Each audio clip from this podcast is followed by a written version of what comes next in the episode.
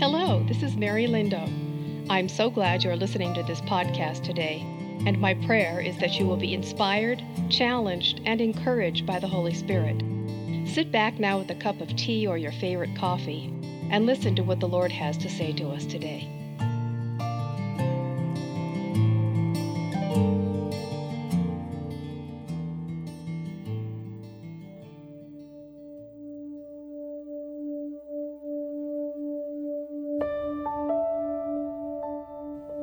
I greet you in the loving name of Jesus Christ, who is God, who is the Son of God, part of the Trinity, one of the holy members of the Trinity, and yet they are three in one.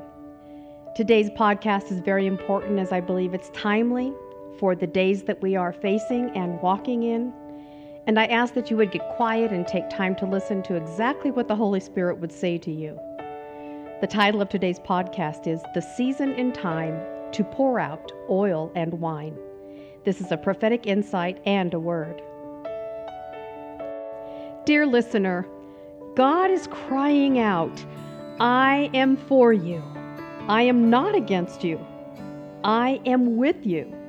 I am not far away from you. I am more real, more alive, and more at work in this world than you can sometimes believe. In Isaiah 43:19 it says, "I am about to do a new thing. Now it springs forth. Can't you see and discern it, perceive it?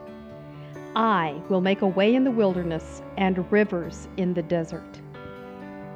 We all know and can relate to a Bible story or perhaps a parable that begins with a voice of mercy and compassion crying out in the wilderness in those strange and desert like dangerous places where we least expect it, but most need it. A man was traveling down a wilderness road that was so dangerous that it was sometimes called the Way of Blood or the Bloody Pass. And there out in the wilderness, the man fell into the hands of robbers who stripped him, beat him, leaving him half dead on the side of the road. And as the man lay on the roadside, somewhere between Jerusalem and Jericho, somewhere between life and death, wanting to live, but also maybe wanting to die, he is ignored by two religious leaders who are also traveling down the same road. You know, God only knows why these men, who you would expect to stop and help, blatantly ignored the man. Maybe they were afraid of being defiled by touching a bloody corpse, thinking it might be a dead man, and heaven forbid they break with religious practices and protocols. Perhaps they thought the robbers were still nearby, or maybe they thought the man lying on the ground was only pretending, playing some sort of trick, so that when they came near him, he could beat and rob them. For whatever reason, they believed it was much too risky for them to stop and risk care and extend compassion. And then along came this other man. Luke calls him a Samaritan, which means this was someone who was despised and rejected by the religious establishment. Someone who was often misunderstood and rarely respected. Someone who knew something about pain and brokenness, betrayal and abandonment, God forsakenness someone who had spent many days and nights in the wilderness himself, being tempted and tried. This one man, who was the least among them in their ability to see and perceive, never expected to stop and help. He saw the man.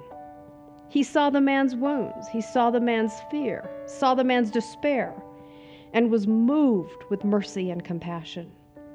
And there in the wilderness, he risked his own life as he sacrificially came to him, selflessly bent himself down to the ground, and joined the man. The man did not have to do anything to make this one come to him. Out of pure love, unconditional and unreserved, this one just came. He then touched the man where the man most needed healing, pouring oil and wine on the man's wounds and bandaging them. He then picked the man up and safely carried him out of the wilderness. He stayed with him, at his side through the darkness of the night, and when morning came, he paid for the man's debts and made the promise I will come back, I will return. Can you now understand that it is God seeing one lying in the wilderness in their weakness? Seeing one in their most desperate, most vulnerable need, and it is God being moved with mercy and compassion for that one? It's a voice crying out from the heavens into the wilderness I am for you, not against you. I am with you, not away from you. I am Emmanuel, God with you. I will risk my own life for you. I will give my all to take care of your wounds and to pick you up, to forgive all of your debts. And when you are ready, I will come back and I will take you unto myself, so that where I am, you will also be. Compassion and humble service in this season is coming.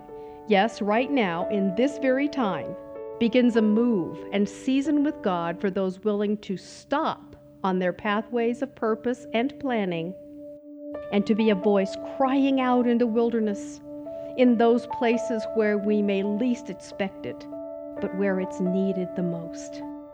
You and I are going to come upon wounded people along our paths as we journey. Their wounds are not bloody and gaping holes on the outside. Instead, their hearts are broken. They have forgotten how to smile for real from the inside.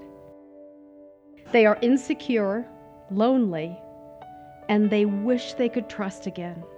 They carry unseen loads of guilt and shame and self loathing. They never feel comfortable in their own skin. They feel different, although they don't quite know what normal is.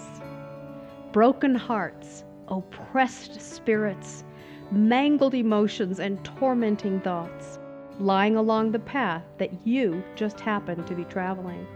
If you've met Christ, then you've met the healer, the one who makes all things new.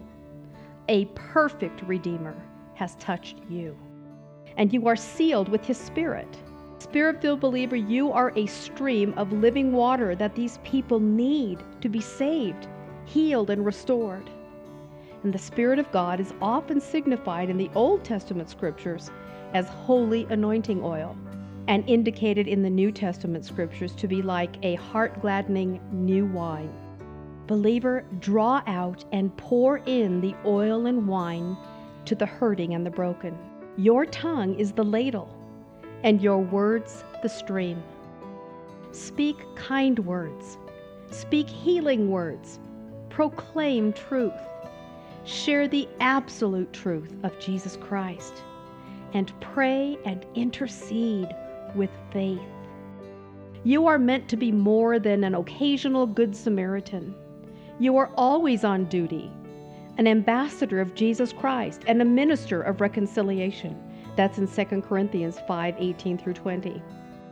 You are drawing on a never ending supply.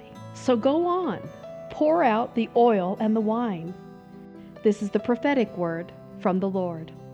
It's the season and time to pour out the oil and wine. When I, the Spirit of grace and compassion, look down upon mankind, I do not see as man sees. No, I see each situation, hear each conversation, and discern what is good and evil in each life. My oil, my holy, vibrant spirit is available to overflowing for those who would willingly look with the eyes of my compassion and eyes of discernment.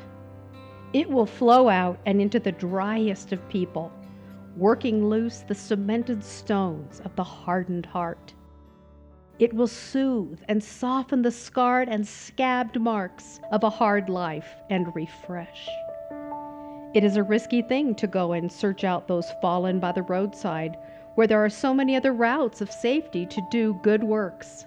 But remember, I was the one who poured out the wine, my life's blood, so that you might live and be cleansed.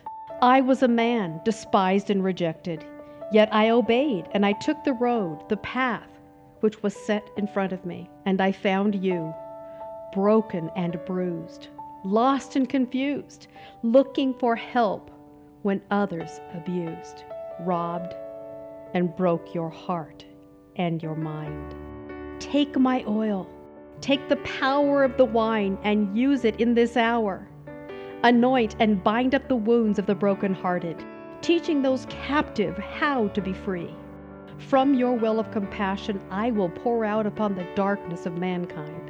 It's time to pour out my oil and my wine and to create places of rest in worship and peace for those who need a resting place and haven from the battered and violent landscape of the world and its dangerous paths that lead to harm.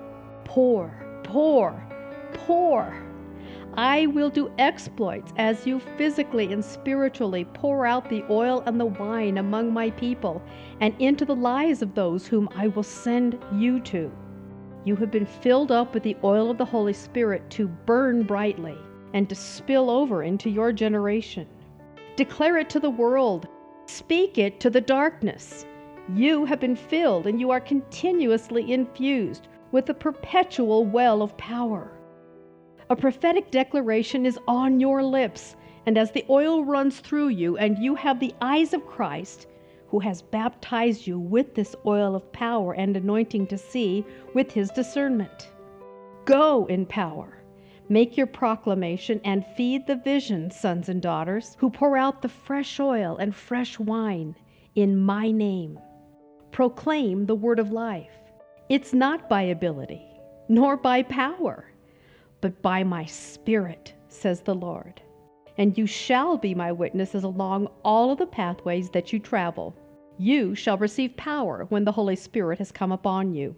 And you shall be my witnesses along all the pathways that you travel. You shall receive power when the Holy Spirit has come upon you. And you shall be witnesses to me in Jerusalem, in all Judea and Samaria, and to the ends of the earth. Acts 1 8.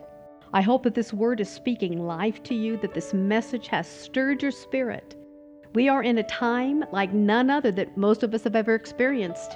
And I encourage you to bow before the Lord and ask Him to reignite in you the passion to go looking for those on the pathway that have been robbed and stolen from and killed uh, emotionally and spiritually, and they're wandering looking for someone to help them off that path. I ask right now in Jesus' mighty name, I ask the Father to come upon you as you listen right now, to break off of you that despair and the disgust that has come as you have seen the condition of the world and at times the condition of the body of Christ. But the Lord is urging you to get up and to pour.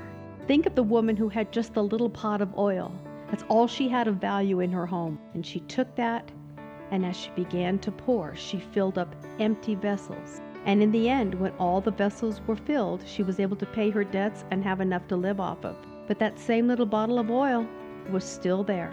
You see, it's as we begin to pour that the miracles begin to take place. As we begin to pour, the promises of God then are fully manifested and released. I bless you today in the name of Jesus with encouragement to tell you that this is your greatest day yet to move about in kindness, in compassion, and above all, in the love, the love of Jesus that will absolutely melt the hardest, most frozen iceberg of a heart. And I ask you to not be afraid, for He is with you and He will give you the strength.